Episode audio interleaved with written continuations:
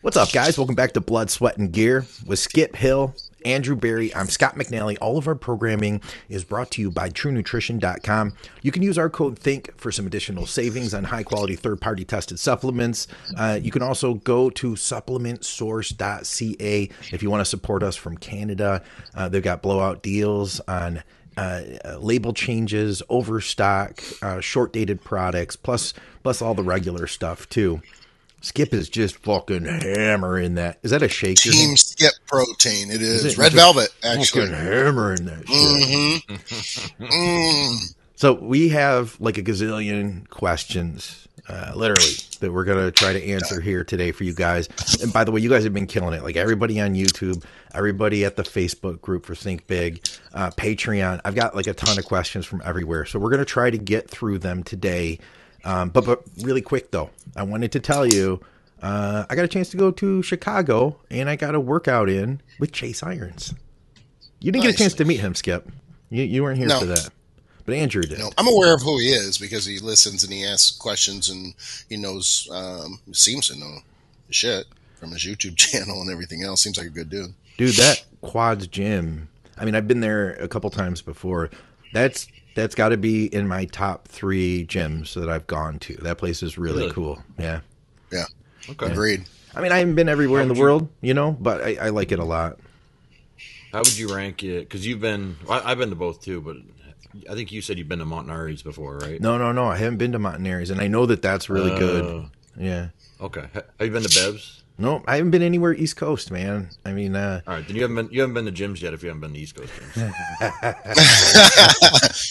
Quads is nostalgic though because it's been around for so long. I remember being a teenager and that was the place to go. So they've been around forever. Yeah, yeah, they have a lot of good well, stuff. I, what?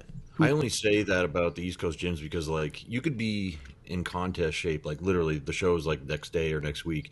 Yeah. You're going to one of these gyms, and you might not even be the best athlete in the gym that day. You know what mm-hmm. I mean? Like you're already a good established bodybuilder, and you, you look around, you're like, oh man, who the hell is this guy? Never even seen him before on Instagram, and you're like, mm-hmm. he'd probably trash me on stage if he actually dieted down just a few more weeks. And yeah. I'm telling you, you just see that everywhere on the East Coast gyms. I, I believe it, man. I feel like there is some bleed over uh, to here in the Midwest.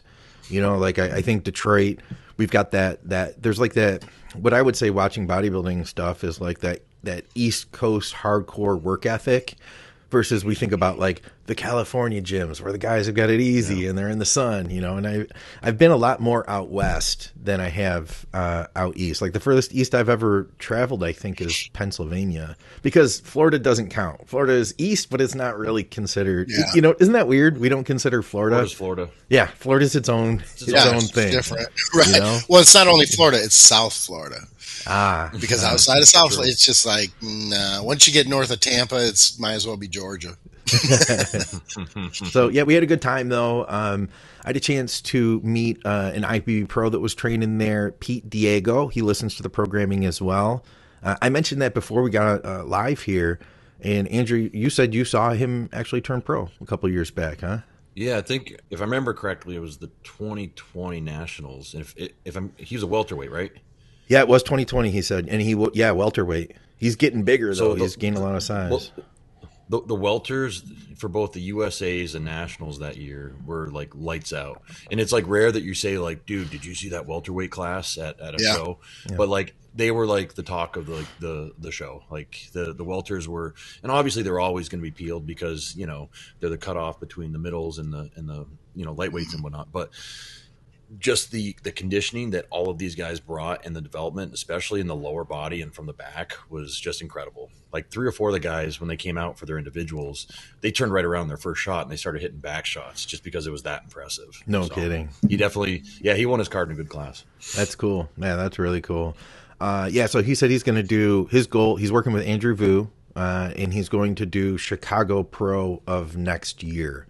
So nice. you know he's taking that time to grow, man. From 2020 to 2023, that's a that's a pretty big, you know, that's a pretty good off season. You have a lot of time to to grow, and he was a big guy. We took a picture together. I'll put it up. It doesn't do him justice because his legs are they're definitely pro quality legs. There's no question. So they were training legs too. So we got a chance to hang out with him and his training partner Drew, who was like just a couple weeks out from his first show. And I guarantee you, this kid, he's going to have. I don't care who else shows up. He'll have the biggest legs on stage. I think he'll be. Wow. I think he was light heavy, but he'll have like he's got good. This kid's got good legs, and you know, pretty awesome for his first show. So it was cool, man. That that gym is amazing. You know, ov- overall, like it, it's a it's a curation and and I'm sure that like Bev's is like that too. It's a curation of equipment. It's not like they're ever like, hey, let's just bring you know whatever hammer strength in and just put all hammer. Yeah. You know. So anyway, uh, like I said, we've got a bunch of questions. Skip, you're in. Is it Milwaukee? Where are you? Milwaukee. Milwaukee. Yep. Yeah. What's that? Is that a Milwaukee hat? Yeah, that's what Brewers had us at the game last night. We got blown out by Philadelphia, and I say we. I'm a fair weather baseball fan. Yeah. okay. I, that's what I, I That's why I say I.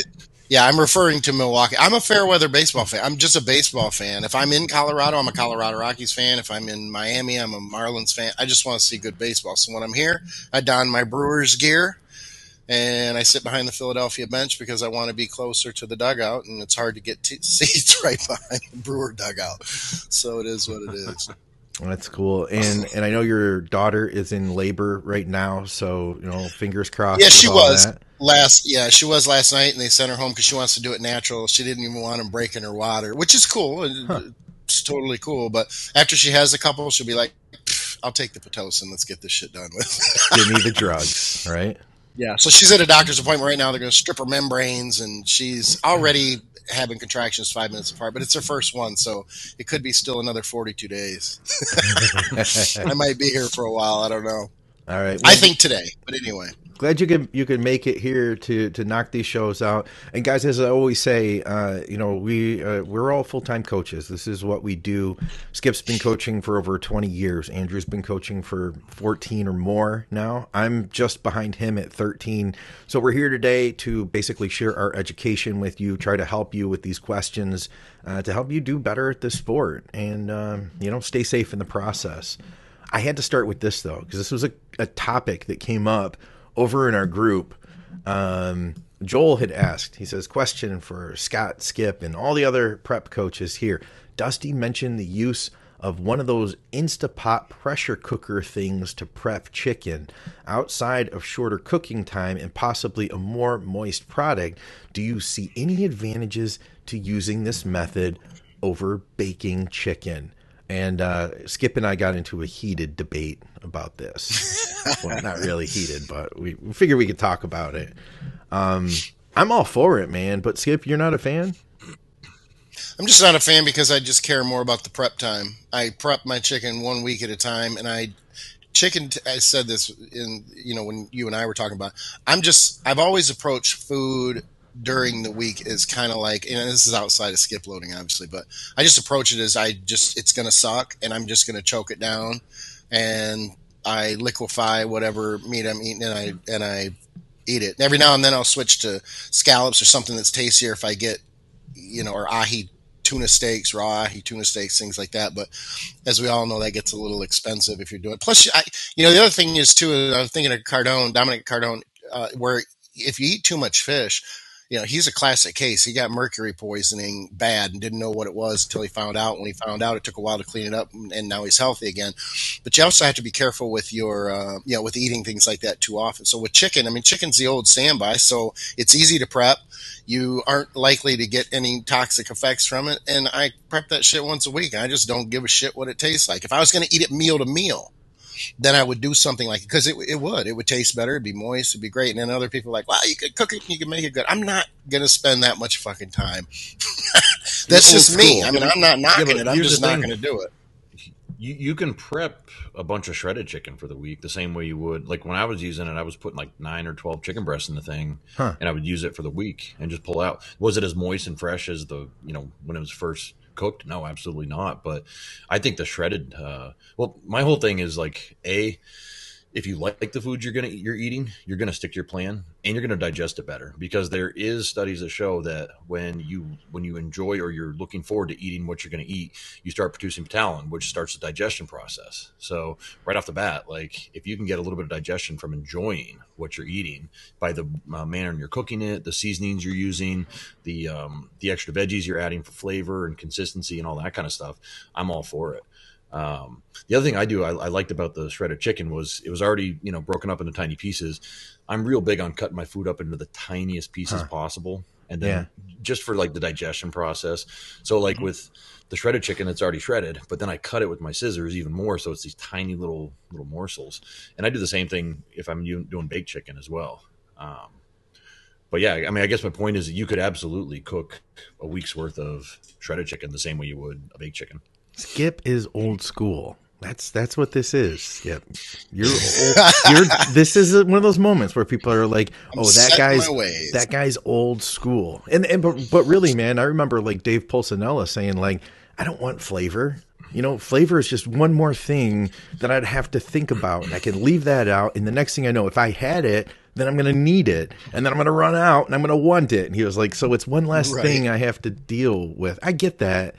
I get that. I don't have an Instapot. Andrew, do you? You said you do have one, but I don't even know. It's a pressure cooker or what is it thing? Yeah, it's a pressure cooker. You can put like nine chicken breasts in there with some water, and uh, you know it'll cook it in 40, 45 minutes or something like that.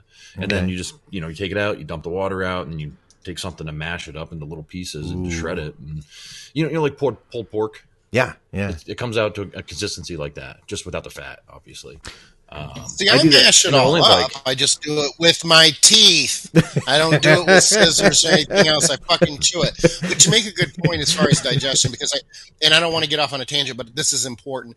Uh, what you said earlier about making it small and, and digestion you do need to be very careful with chewing. You, want to basically liquefy your food if you can, because there's a pre-digested aspect of the you know saliva and everything else. The digestion starts in your mouth, and you know, it's not just in your stomach. So you do want to liquefy and really chew, especially meat and things that are tougher like that, so that it's just assimilated quicker and more efficiently than just choking down. So when I say I, am choking down chicken as fast as I can, I'm not chewing it in chunks. And I have that situation. I think Dusty did too. I'm assuming he did because of the problem he had with when he was in the hospital for so long. But I have to liquefy my food anyway because the muscle, the sphincter muscle just before my stomach is very tight. So I will get a backup of food into my esophagus if I don't chew mm. it real well. So, which is kind of a benefit. People say, well, you could get it fixed, you could get it stretched out. Andy Haman did uh, usually once a year when, uh, huh. uh, back when he was, uh, well, back when he was alive, I guess. God, that's weird to say. But anyway, um, it forces me to not be quick with eating my food because I, I have to lick, which is better for me anyway. Yeah. yeah. I have a um I have an air fryer and I, and the biggest drawback I see with those things is the amount of food you can cook at once. I got the yeah. the Ninja XL, which you know, use code Think where you're at Target buying your Ninja. uh, uh, we obviously we're unaffiliated with them, and it's it has like a bigger pot to it, so that it works better. I can do like at least four chicken breasts, but for like big time bodybuilder, you know, diet prep, it's it's not going to get you through your week. That's for sure. But I'm with Andrew. That's the thing that and that was my thing, you know, on online skip was that I I want to be able to make it taste good so that I'm I'm to I'm to be more focused on wanting my food, you know, cuz I think like I guess one of the directions I wanted to go with it is I feel like, you know, eh, eh, newer people to bodybuilding, they can get burnt out really quick. Sure. You know, with the foods, even with the best intentions, but they don't put any love into if you don't put any love into your food, you don't make it taste palatable, you don't put like be creative with it, and if you just do the same thing day after day after day, give it 2 years and you're there's a chance you're going to quit. Not to mention I feel like I've I've had foods that I got so burnt out on, they would start making me nauseous just to put them in my mouth. Mm-hmm. You guys ever have that? Absolutely. Tuna. I can't uh, eat yeah. tuna from a can. Yeah. Fuck that. I, I would go, I'd take up badminton if I ever had to eat tuna out of a can again. Fuck yeah. that. Well, well, wouldn't you guys also agree that this is more important in terms of making your food taste good in the off season? Like, not when you're just out of the gate from a prep, but we're talking like you're 18 months into an off season, your show is not for another six or eight months or whatever, and you're at 6,000 calories a day. Like shoveling in chicken and rice gets really, really old, especially when you're waking up pretty full. Your next meal, you're already like, man, how am I going to get through this? You're literally sweating, thinking Yeah. about how am I going to eat this third meal, and it just goes downhill from there for the day. Um, so I find that like you got to find little little tricks and things that are going to make make it palatable to you, so you want to eat it. And I was joking around with someone about this the other day. I think it was like it was Nate or something like that. Oh yeah, we were on a different podcast for Mountain Dog, and um, we were joking around about how like you know like he was like, dude, he's like, my, I got hungry at two and a half hours instead of three hours, and I'm like, take it, like eat Yeah. then, you know, because and he knows because he's shoveling, you know, he's his calories are close to six k right now, and uh, Okay. anytime you can you're in the off season and you're like you start to get hungry in between meals and it's a little earlier than normal holy crap that's like hitting like you know double aces on on on, on a uh, you know poker or something like that Yeah, absolutely. Yeah, and for people that do have digestion issues, especially like like IBS, I had learned, you know, in the past few years that that the easier it is to digest, going back to like the chewed up thing, the easier it is to digest, the less acids and stuff, the less your body has to actually work to get that food broken down. So, you know, there there's that element too. Not only the does does digestion start sooner, but digestion is overall easier if food is very well broken down. So I just wanted to throw that in there too. We got a bunch of questions though, guys. Like, like a lot, a lot. Um, so we don't have to go long on all of these. You know, if there's something that it's like, yeah, it's a it's a yes or no thing, we can always do a yes or no. Um, for instance, on this one. We'll start here. This one's from YouTube. And by the way, guys, if you want to take part in the next show, we're going to need questions for it. So comment below. Uh, we're knocking out like two podcasts at a time. So you'll see this one, you'll see the next one, and then we'll be recording again. So comment with your questions. I'll be collecting them all up before we record next. Uh, Robbie says thoughts on using long esters into a comp. So not switching to prop and whatever else. I mean i absolutely think it can be done do i do it no i prefer a shorter ester i'd rather inject daily or every other day at the least um, but i don't think there's much of a rule of why you couldn't do it as long as you're controlling your estrogen towards those last two three weeks of the show Yeah. Do you? Do you I'm gonna go that route too. Yeah. I was just going to ask what you what you did, Skip. Yeah, I- feel the same way. It's funny. There's a situation right now where I have uh, switched to shorter esters, and for this happens every now and then. I just don't tolerate them well. A lot of pain uh, at the injection site, and, it- and here's the thing: people say, "Well, oh, we tend to jump to well, it's the you know benzyl alcohol and you know how it's put together." But it's this situation isn't because I always split my shots because of volume. I like to go. I, I every day, like if I am injecting Monday, Wednesday, Friday, just as an example, um, I will go left, right, Monday, left, right, Tuesday, or Wednesday, and left, right, Friday. All my shots are split in half. So if I hit delts, I hit left and right. If I hit quads, I hit left and right. And I will put one in, you know, say my rectus femoris, and the right will be absurdly sore and the left won't. Or I put it into my, you know, my delts or my rear delts, and it it's just sometimes I just don't tolerate them very well for whatever reason. And I actually had to cut back and go back, switch back to um, a little bit longer esters. Sometimes too, it's also the um, what I want to say, the ratio. So you know, if I get predominantly short ester, then it sometimes can be more painful too, and, and not just myself, but other people. So there, there sometimes has to be a balance in there of what you can tolerate hmm. that can play into. I mean, to the point where you know, I'd be, I'll be sore for you know, sometimes five days or something. So it doesn't happen very often, but I prefer the short esters too. I just think that. I don't know. They're easier to control. The more you're able to control and keep your blood levels stable, uh, then obviously you're going to be able to keep uh, any type of estrogen kickback a little bit more stable as well. And you don't want to ride that roller coaster any more than you want to. I'm, I'm surprised that both of you guys do. I'm not. I'm the opposite.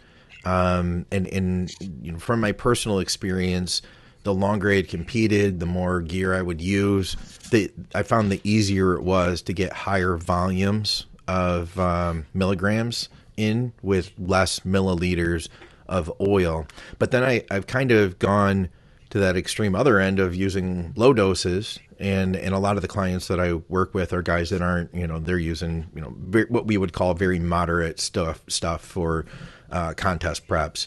Uh, but we still stay with the long esters. I don't have a problem with them. You know, I just I my look my thought is like if we're doing good with it, uh, well, let's continue to ride that out. No reason to change it, and uh, we we may still do like okay, for instance, the only real fast acting injectable that I like to use regularly is Tren, and that you know Tren Ace. I don't like using Tren E in a prep, but like you know we'll start a contest prep out with test, add in a fat burner like Clen. Later in the prep, maybe eight weeks, start adding in like a long acting Masteron, and then ride all the way in with that. And then the la- that last like six weeks, four weeks, that's where we could add in that fast acting Tren. So if if you had a guy who was using like you know 500 mast in 750 test, you can get that in you know three. You can get that in like five milliliters. Uh, you know, it's it's just it's it's less oil, I guess. You know, and, sure. and can I ask you a question? and, and and one more thing, and then we'll split up to every other day protocols when we add that Tren in. So it ends up being like you know, much less because you only need like say a half a milliliter a test and a half a milliliter a Masteron and then a half of you know, so it's like a one it's like a 1.5 milliliter shot every other day is you know a lot of times what it comes out to. So keeps that volume down. Well, can I ask, yeah. can I ask you a question though? So let's say you make the determination at like I don't know two weeks or ten days out that you that you don't you want to pull the testosterone.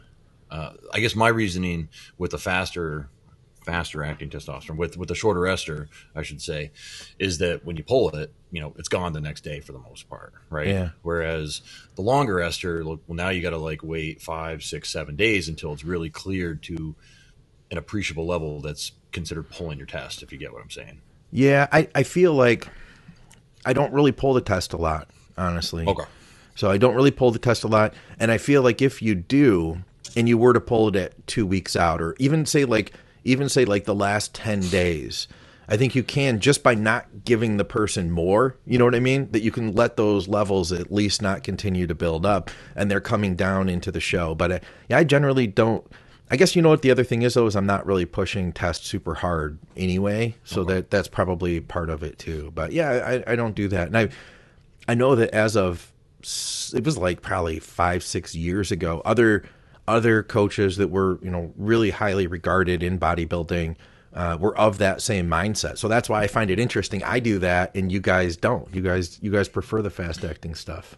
Well, there's, there's We're not very highly regarded, though. I mean, let's be fair here. no, it, it, but you make a good point about total dosage too, because obviously, you know, the volume of the shots can it plays a big part too. So there has to be some, you know, there has to be some balance there because, you know, it comes back to at the risk of getting off on a tangent. I'll be careful with this, but you know, I've argued before that the amount of oil in that is injected has to be metabolized by the body. Mm-hmm. So there has to be some, you know, if you inject fat, essentially you're, you're injecting oil, it has to be metabolized by the body at some point. So I, you know, I assume and I have nothing to back this up or prove it other than I guess just simple logic.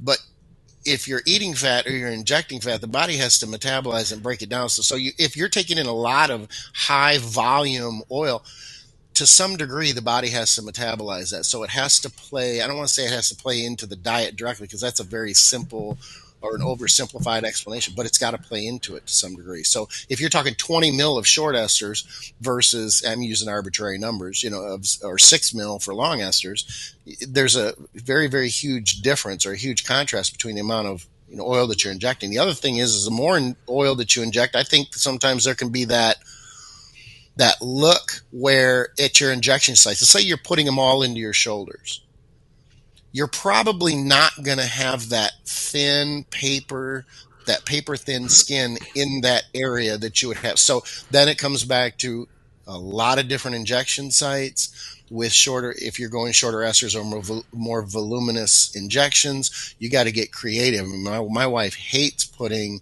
shots in my rear delts, but I absolutely fucking love it because it's like butter or mm-hmm. lats yep. or anything like that. And they hold really well. Yeah. Versus you know places that you use all the time that some sometimes can what I, they're what I call seepers. They end up seeping, and then they end up you know halfway down your arm if you put it in your delt, and it's it's or just hit a nerve, from, or just hit a nerve and end up you know more sure. inflamed. You know. Yeah, but if you hit the same spot over and over, you've basically killed all the nerves in that area. so, there comes a point where it's a not a nerve issue. Oh yeah. Oh, oh yeah. god, yeah. Oh yeah. In your shoulders yeah. though. Yeah, and I think I had a client just do it uh, yesterday or the day shoulder. before. Yeah. I'll tell you what's worse. Yeah. Hit. Take a shot. This has only happened twice in my life, and I've done gear for a long time. Put a. Uh, a it happened both times in my shoulder. Start to put that bitch in, and literally, f- it feels like battery acid going to your lungs. It's moving feeling. up your shoulder and, and you're like, what the fuck? Rip that bitch out. And it hurts so bad. I'll be fucking punching that I've thing, that trying feeling. to distract myself from the pain. It's horrible. And it's too Absolutely late. It's in there. Horrible. You know what I mean? It's in there. Yeah. Yep. There's no going And it's back. funny because your brain goes, what the fuck? Like you're registering that it's not right. And you're like, what the fuck? By the time you realize you're like, oh shit. And you're just getting it out because you know it's going to get, and then you're like panic because you're like, this is just not going to be good when it gets to where it's going. This is not good. So, so you decided to quit steroids that day, didn't you? yeah, I, I did, but then the next day I came back to them. Five minutes later, you did the other side. Yeah, yeah, exactly. We had. I tell you uh, what, I was anxious doing that other side too. I'm like, God damn, I don't want that to happen again. We had a listener who, because we had talked about that before, like what happens to the oil? Do you metabolize it?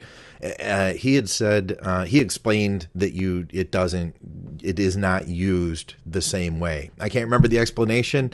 I don't really know whether it was true or not, but he had said that no, we we don't process it like we would a digestive fat. So I'm not sure. Well, I would like to. I'd like to you know hear what that explanation is. It has to be metabolized in some. It just yeah. has to. It, it doesn't it, sit there so, for all eternity.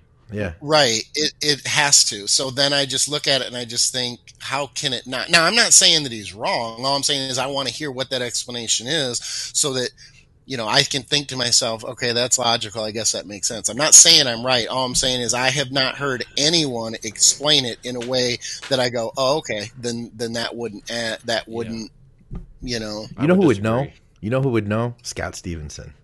No question. He would yeah. know. I should ask him. Yeah, but think about it. Glycerol and fatty acids attached to the anabolic. Like it has, it's got to be digested and absorbed somehow. The other somehow, thing, though, exactly. I wanted to bring up was that the SEO oils. Um, you know, there's a lot of speculation that you know people that have been having some issues with their lungs or, or you know embolisms and whatnot. It's because the oil eventually does seep into the bloodstream and then it collects and fills in the lung tissue and huh. causes some major issues. I could see that.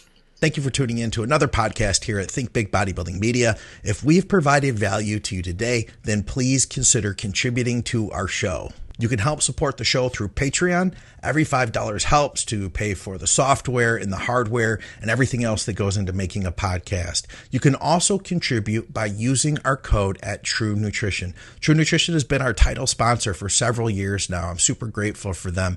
And I've believed in True Nutrition supplements long before they sponsored our programming. You could use our code THINK for health supplements and performance supplements. Feel free to hit me up if you have any questions. And if you're in Canada, check out supplementsource.ca. They have free shipping over $99, huge discounts on overstock, short dated, and label change products. Plus, they have all your normal supplements too. Thank you guys for listening to the commercial. I hope you're having a great day and that your bodybuilding is going well. Let's get back to the show. All right. Um, gonna move on here. Vic has one for us. He says, uh, "Oh, this is just a comment. We were talking about our favorite brands. Like if you could like outfit yeah, a gym. That. Remember yeah. with like one brand of equipment. He said, "I don't want to sound like the Cybex sales guy here." Uh, but again, but yeah, but again, it makes me sad not hearing any mention on this legendary brand. She has a point, man. Yeah, Cybex has been around for a long time. They're like in every gym, you know. Yeah, I think we kind of take it for granted. Fans. Yeah, they, they make great equipment overall. You know, I will say the hack squat is a pain. It's it's a hard hack squat. You guys know what I'm talking about? It's the Cybex? junk. I hate it. The drag is horrible on it, even when they're brand new. it's sticky. Some Cybex equipment is yeah, it, exactly. It it. I don't know if it's the bearing, the way the bearings are, but even when they were newer, even when like back in the the 80s and early 90s, they just weren't much better. I don't think it's bad equipment. I just think there's better equipment. You, I, I would say, you know, you could say they're like the brand that we all take for granted. You know, they they yeah. kind of they have. You know what I really like is the Cybex 1990s, uh, early 90s uh, Smith machine. Those are nice I was Smith say machines. The, the, older stuff I do prefer. I don't like any of the newer Cybex stuff. It just yeah. seems too commercial gym health clubby. I guess it does. It's not like a lot of life. You know what I mean? Yeah. Yeah. Exactly. Um, and I do think like some of their cable stations, you know, like the little functional trainer cable station they have. It's like kind of set up like a half octagon. Oh god, yeah, yeah. yeah. I Those are like kind of weird. Just a little, it's a little too close together. Like if you spread it out just like another two feet, a guy like my size can get in there and, and do a lot of stuff with it. You know. But. We had a bunch of those machines like where on it where it was like an enclosed octagon and then on the outside of it would be like a bench to do like an overhead tricep you know uh, extension and the other side would be another machine and you know do you know what i'm talking about they would it was kind of yeah. weird those were those were kind of yeah. weird yeah. I feel like they've kind of gone the direction of trying to make like fitness machines for like health clubs hotels um, yeah you know what I mean? Like not not the kind of stuff that we would absolutely like fall in love with. Like it gets the job done, um, but just kind of like made for maybe a different audience, I guess, overall. How yeah. about this? How about this? Icarian is VHS and Cybex is beta. oh, did I? I probably dated myself. You guys are like, "What's that?" But you know, back know during the yeah, okay, we All know. Right. Just making sure. Just yeah. making sure. All right. Uh, See that gray right there, buddy? See that gray? nah. Let's see. What's this one here? Um, Okay, comment for the algorithm. Seriously, though, thanks for the great content. Plus, question for the next show. Thank you for the comment, you guys. All your comments help to boost the show up, so please comment. Anything you got, we'd love to hear it. Um, submitted, let's see, submitted the Deca Remember 200. This guy submitted that one question. Uh, Deca 200 and Test 400. Um, some context. Hope this doesn't become like homework. Been training for 15 years now. Been competing in men's physique as a natty since 2014. Obviously hit my natty limit. Fast forward, started 200 test uh, 200 milligrams for TRT uh, last August 2021. Saw my results, but after digging deeper, I jumped on Blastin Cycle 400 milligrams on November. Run that for 15 weeks. Stopped in March and then back to 200 test. Currently cutting down in 200 milligrams of test and 25 milligrams of Anavar for eight weeks. I'd like to run this second cycle, put some tissue, and would hope to compete next year in local men's physique show. So, what was the question in this? Did Do you remember Probably what you were talking about last time? Or what that so, cycle was. He was asking if because he had done 400 tests before, and I think he was asking is adding 200 milligrams of DECA the next appropriate step for him in his PED um, journey, oh, I guess. Okay. And we had all said 200 milligrams of Deca is not really going to do all that much.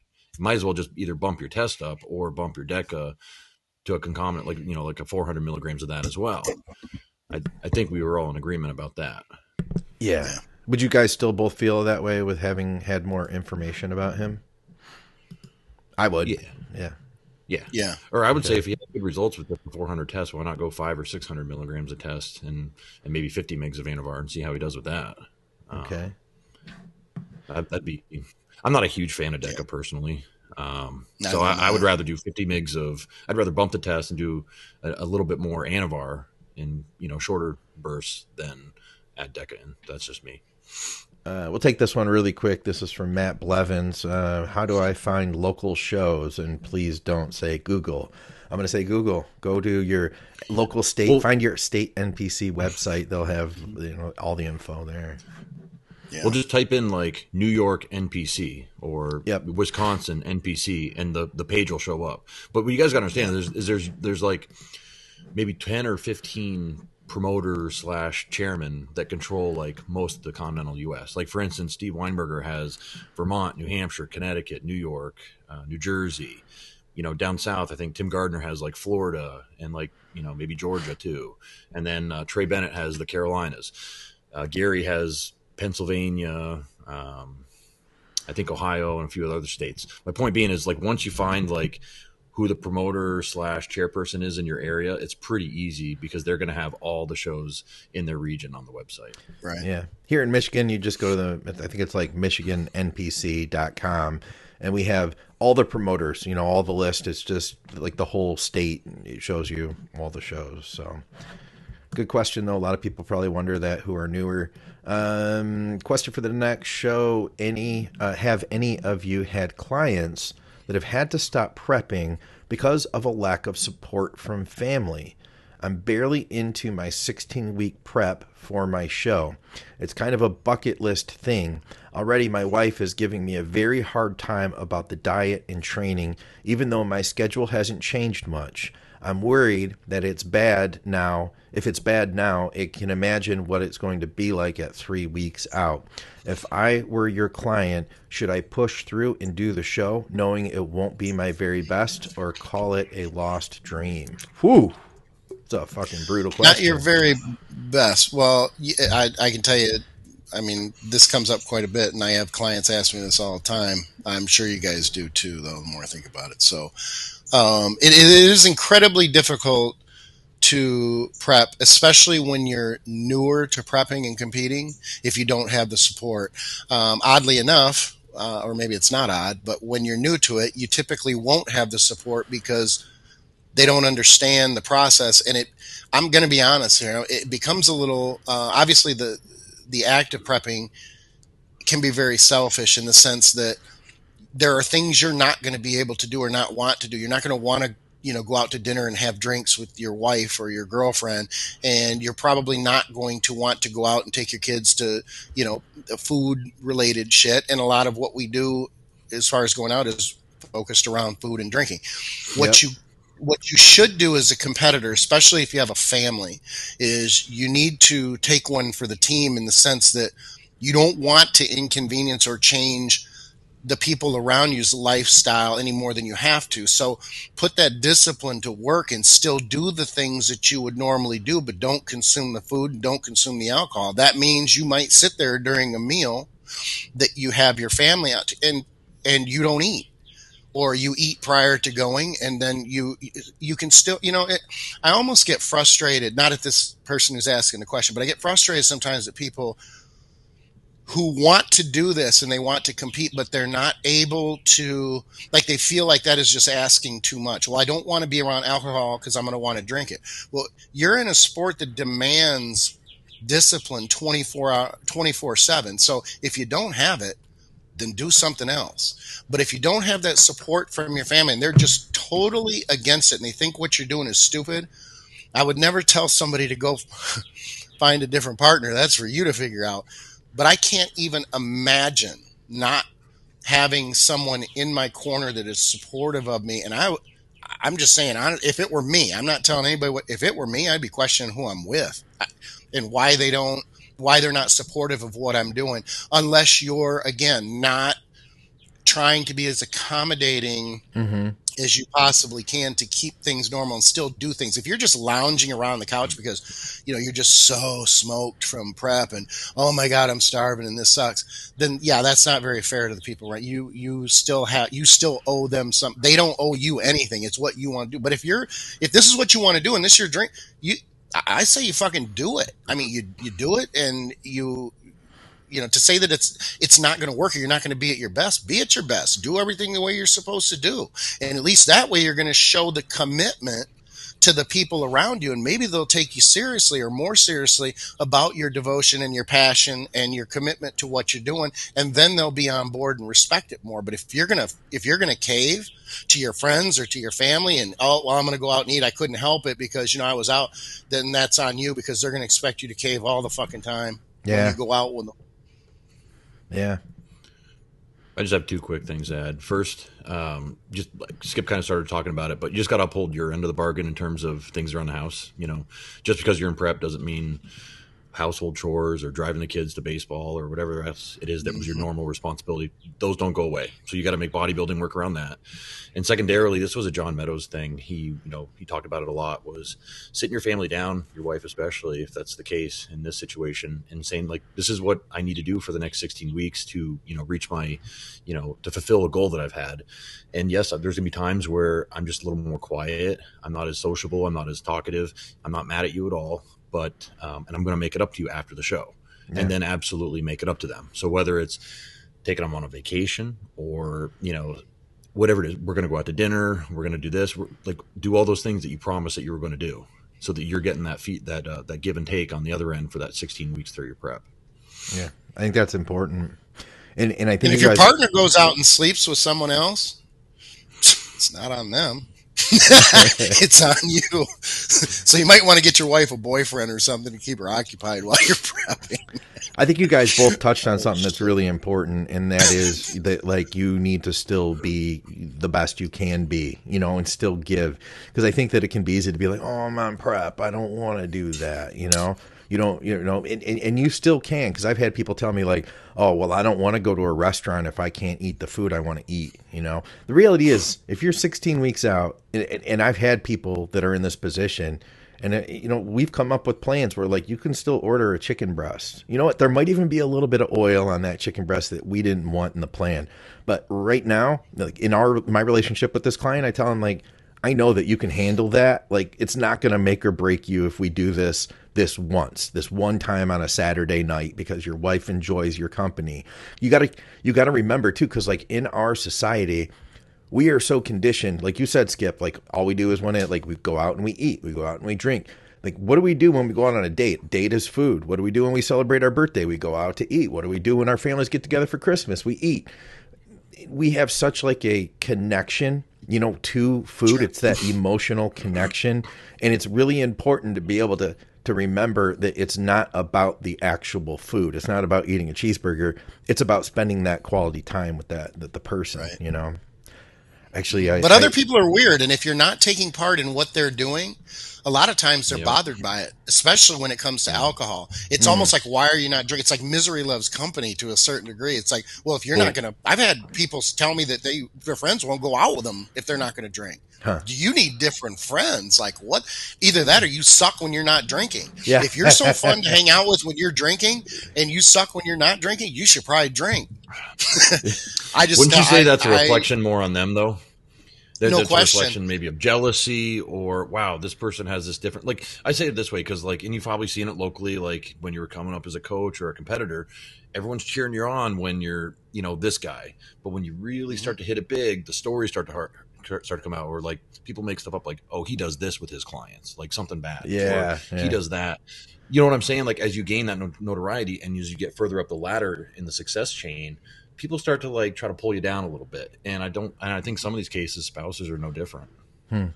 I, I worked with a guy, and I, am going to say this because I am sure he's not listening, and his his wife's not listening. But this is like this is I, I told this story on Bodybuilding Nerds Radio, like literally in the first month of ever recording a podcast, and he heard it, and she heard it, and she tore me up because I didn't name her. I didn't name her. What is a a guy who's a good friend of mine? Oh, the wife's here. She was bringing me a drink.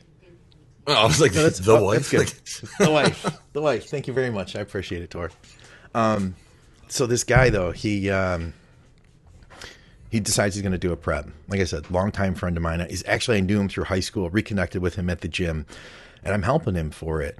And his his girlfriend at the time was just not. They're still together. Uh, they she was not in into the idea and she's tried to start sabotaging him. So she'd be like, he's on the way home from when you're coming home from the, he had to work like 12 hours, like a long shift, hard work. And then he'd go to the gym and still do everything he needed to do. And she'd be like, well, when you're coming home from the gym, pick me up Arby's and pick me up this, pick me up that. And before you know, it's like, uh, you know, when you're coming home from the gym, go stop at Dairy Queen, pick me up a banana split. And so he was like, he started looking at this as like a test and being like, yeah, I can get that bag of Arby's and it's sitting in the car and I'm starving and low calories and I'll just do it. You know, he ended up passing every one of these tests and not cracking. And finally, yeah.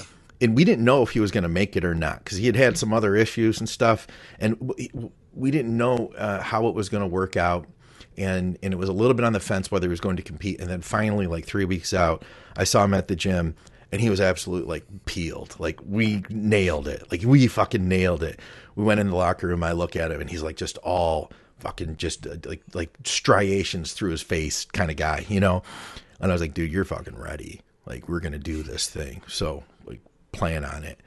And then that night, she said no. She said it's either the show or it's me. She didn't want him going backstage. She didn't want other women putting the tan on him.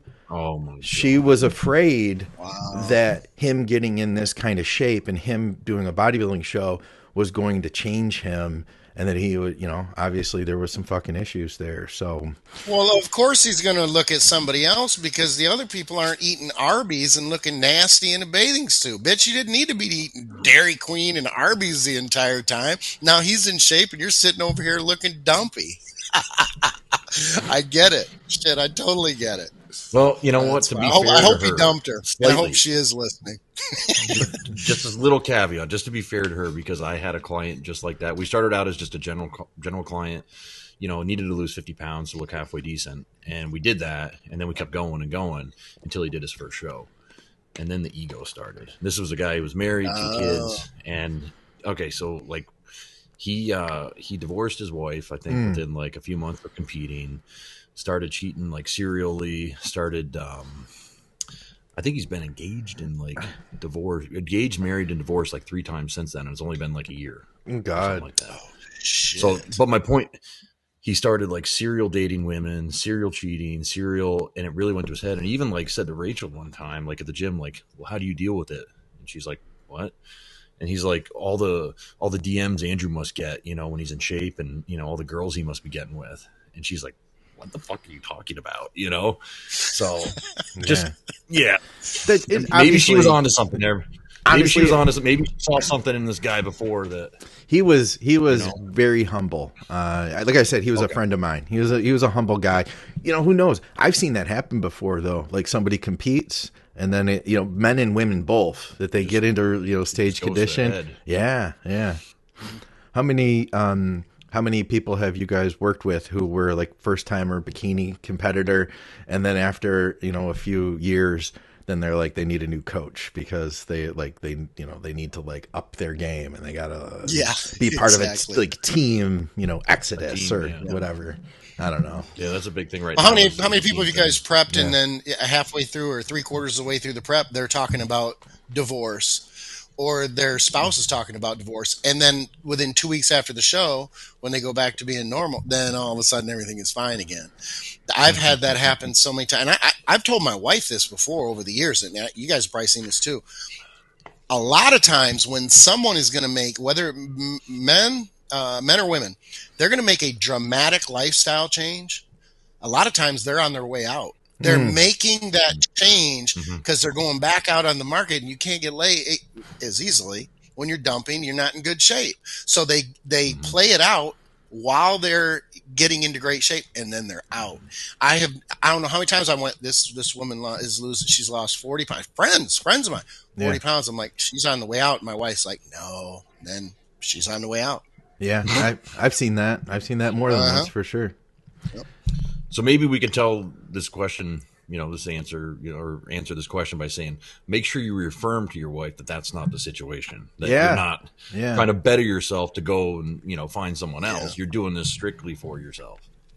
It can be tough though. You know, if, if you're in a relationship and one person decides to better themselves, it can it can cause, you know, it can cause the other person to feel you know, to feel that way. I, I was in a relationship with a girl uh, after I had because I was married before. After I'd gotten divorced, she was in the industry. She had she had like a she was like, "Why are you getting into shape? You know, you don't need to you don't need to get in shape. You know." She was like trying to hold me back. It was it was weird, man. Yeah, that is weird. All right, what else do we got here?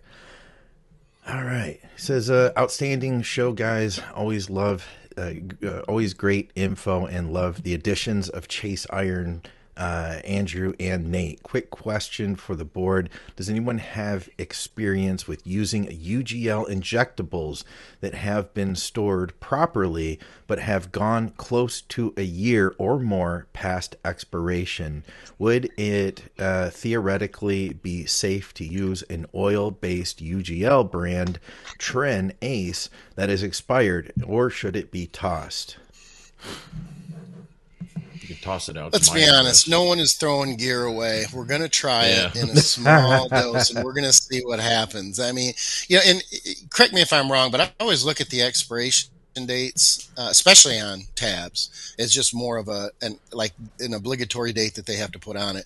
I've used tabs and powders that have been five or six years old, and I've noticed no fucking difference. They could probably go longer than that.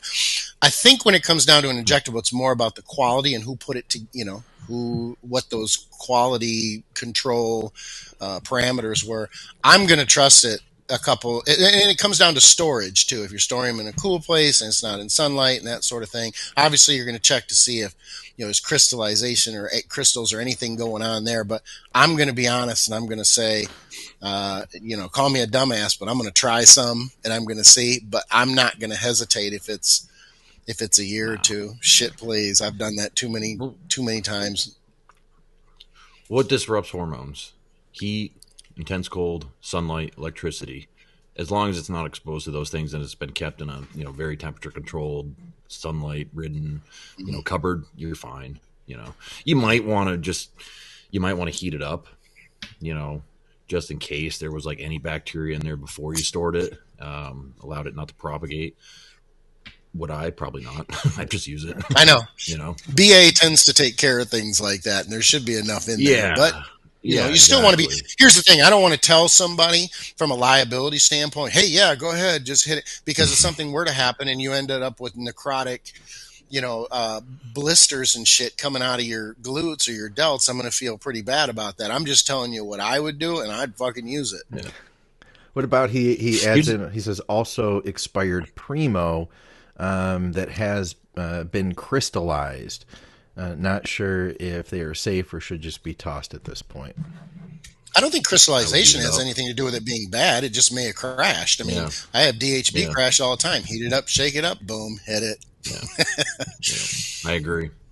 Here's another one actually you guys might find interesting because you know like we've been taught that peptides, you know, whether it's insulin, GH, or whatever, you mix it, you need to use it within a certain time frame, right? So right. I tested that. I purposely mixed it, and, and, I had to test it with something that I knew I would feel, and I and I used melanotan because you know you get a stomach yeah. ache when you take that. So I mixed some up, and I purposely left it in the fridge, saying, okay, I'm going to test this out in three months and see if it's still good. Well, I actually forgot it was in there, and it was more like nine months later when I got around to pulling it back out when I noticed it. And I took the shot, and within five minutes, I had the nausea feeling. So, just for people out there, if you think like, oh, I mixed a bottle of melanotan, I don't know if this would apply to growth hormone. I don't know if it would apply to insulin that you've been using, but I'm just saying that maybe as long as you're keeping it in the temperature controlled situation, you're not shaking it, you're not rattling it. Some of these peptides that we mix up might last longer than we think they do. I think I'm that, gonna one. Oh, go ahead. Oh, you go ahead.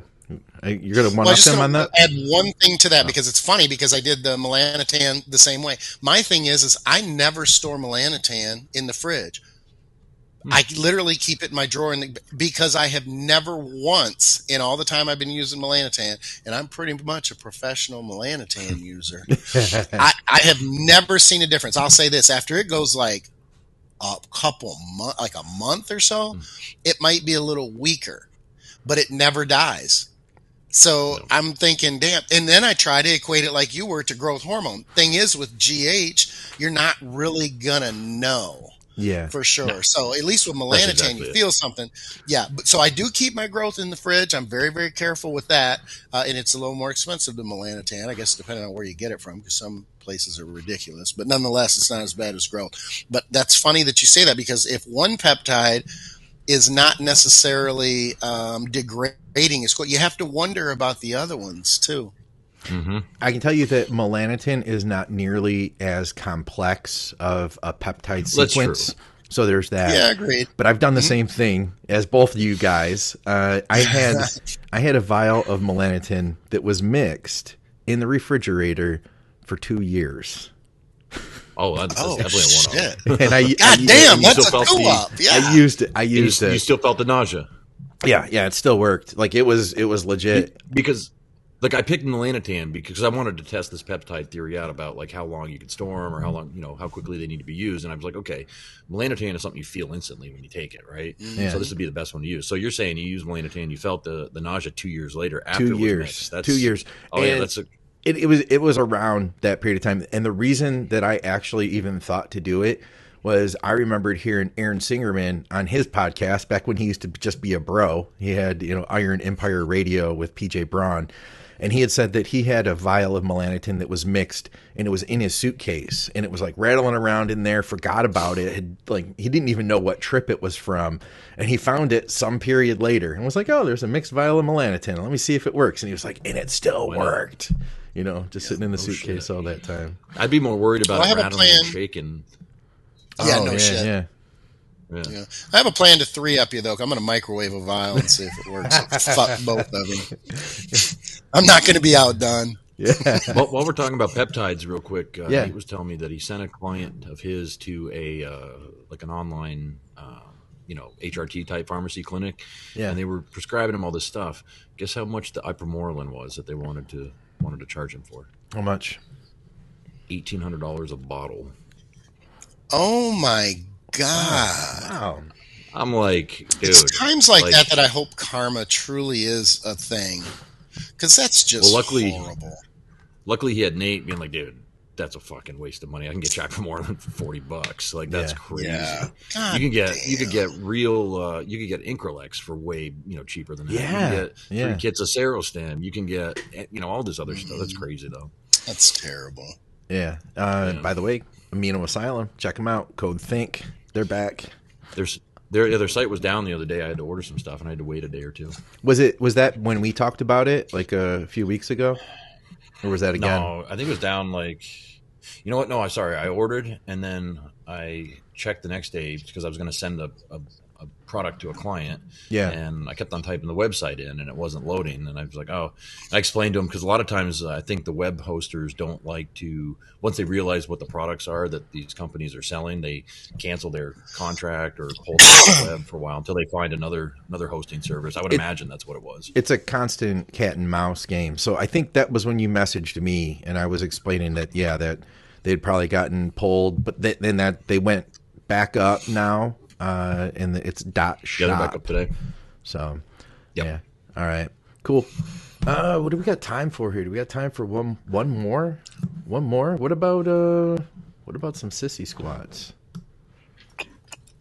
David posted Oh, this this, this got heated. Did it? I didn't even look, Did but I, I, saw it had a bunch of comments on it.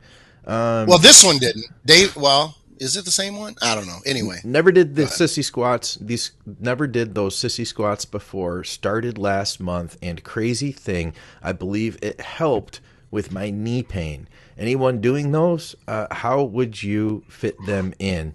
I believe John used to superset them with legs. I think Skip Hill mentioned them as well. I get, let me get this this quick point out of the way first. I tire of the people who want to argue that that's not a sissy squat. It's not in the sense that it's not an old school sissy squat. I get that. But god damn it, it's a sissy squat piece of equipment. That's how people know it. That's how it's labeled. So as far as I'm concerned, there's two sissy squats. There's the old school one that really is more of a stretch to the rectus femoris. We know that. You go up on the balls of your feet, you lean back, it's old school. But this is still a sissy squat piece. What's important here, and one of the guys pointed this out, it's the angle at the hip as to whether the the rectus femoris is being stretched or how much. And I hmm. agree with him. I just think it's funny. The internet is funny because when there's a tone of condescension, you don't help. Like he had good information, he had a good point, and it was he was correct. But when you just even put subtle condescension in there, it just doesn't help to get the point across because you're kind of belittling. It's almost like you're trying to want. It's like me coming in and, and pointing out heterographs or solecisms when people post something, uh, you know, that they they use the wrong word. It's it's just me trying to one up you, going, "Come on, get on your fucking grammar game." It's the same shit, so one's no more right than the other, but it just doesn't help. So yes, what, that piece is fucking awesome. I can't use it. I personally think, and I wonder what you guys think. I honestly think that sissy squat piece of equipment is every bit as good, if not better. I'll say it's better than leg extensions for rectus femoris. Hmm. Tell me I'm wrong. I can't.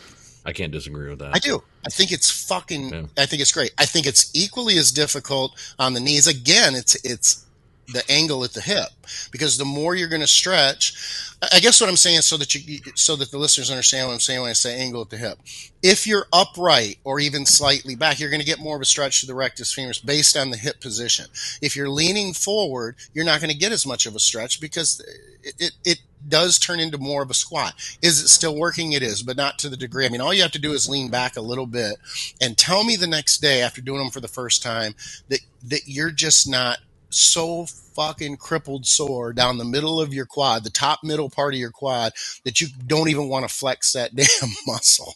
You're going to feel it and it's going to be pretty obvious. And when you first start out, if you're not that strong, you're not going to be able to have as advantageous of an open angle at the hip because you just don't typically have the strength to be able to. It's funny, not even just the strength, but when you first do this exercise, you don't trust the piece the, the piece of equipment because you feel like you're just going to fall over backwards. It just doesn't feel right. Oh, and there's one more thing.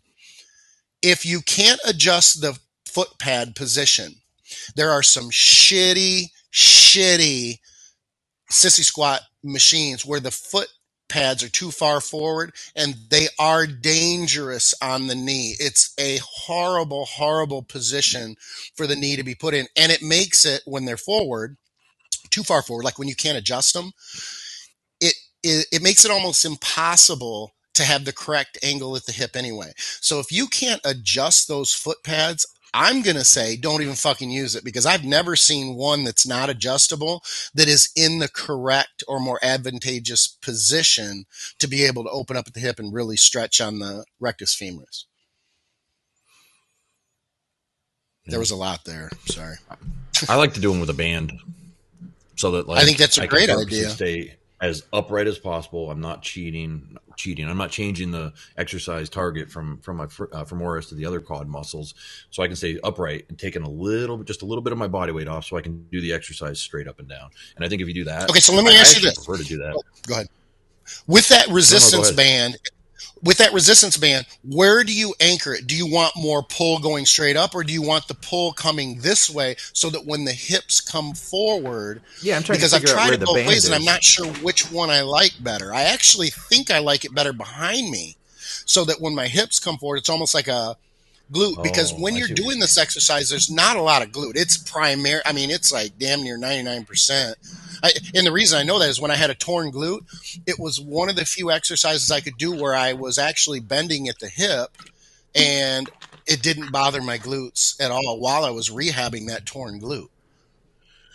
I put the band in front of me, but I see what you're saying about the band behind oh, you. in actually. front of you. Okay, I got you. You're in just, front. Just okay. so, so, it's more so to take some of my body weight off, so that I don't cheat the exercise. Where's my hand? So I don't cheat gotcha. the exercise. Very good point. By leaning forward yep. to make it easier. If you get what I'm saying, like nice. I, I want. Okay, I like 100. percent yeah, I want to 100% target the, the intended tissue and not cheat the movement at all. So, I and like turn it into too. more like a squat.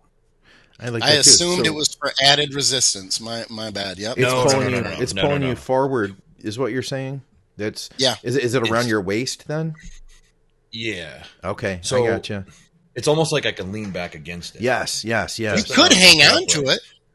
We're, or or the I was just going to say the other thing we've done is we've held on because like when yeah. I see people they when they when they put bars on their back and they're trying to do like 135 doing that yeah but they're oh, bent over yeah. like this I'm like why aren't yeah. you just squatting then dude because now you right. now you've added a whole danger component to it where yeah. you can't drop the bar all those.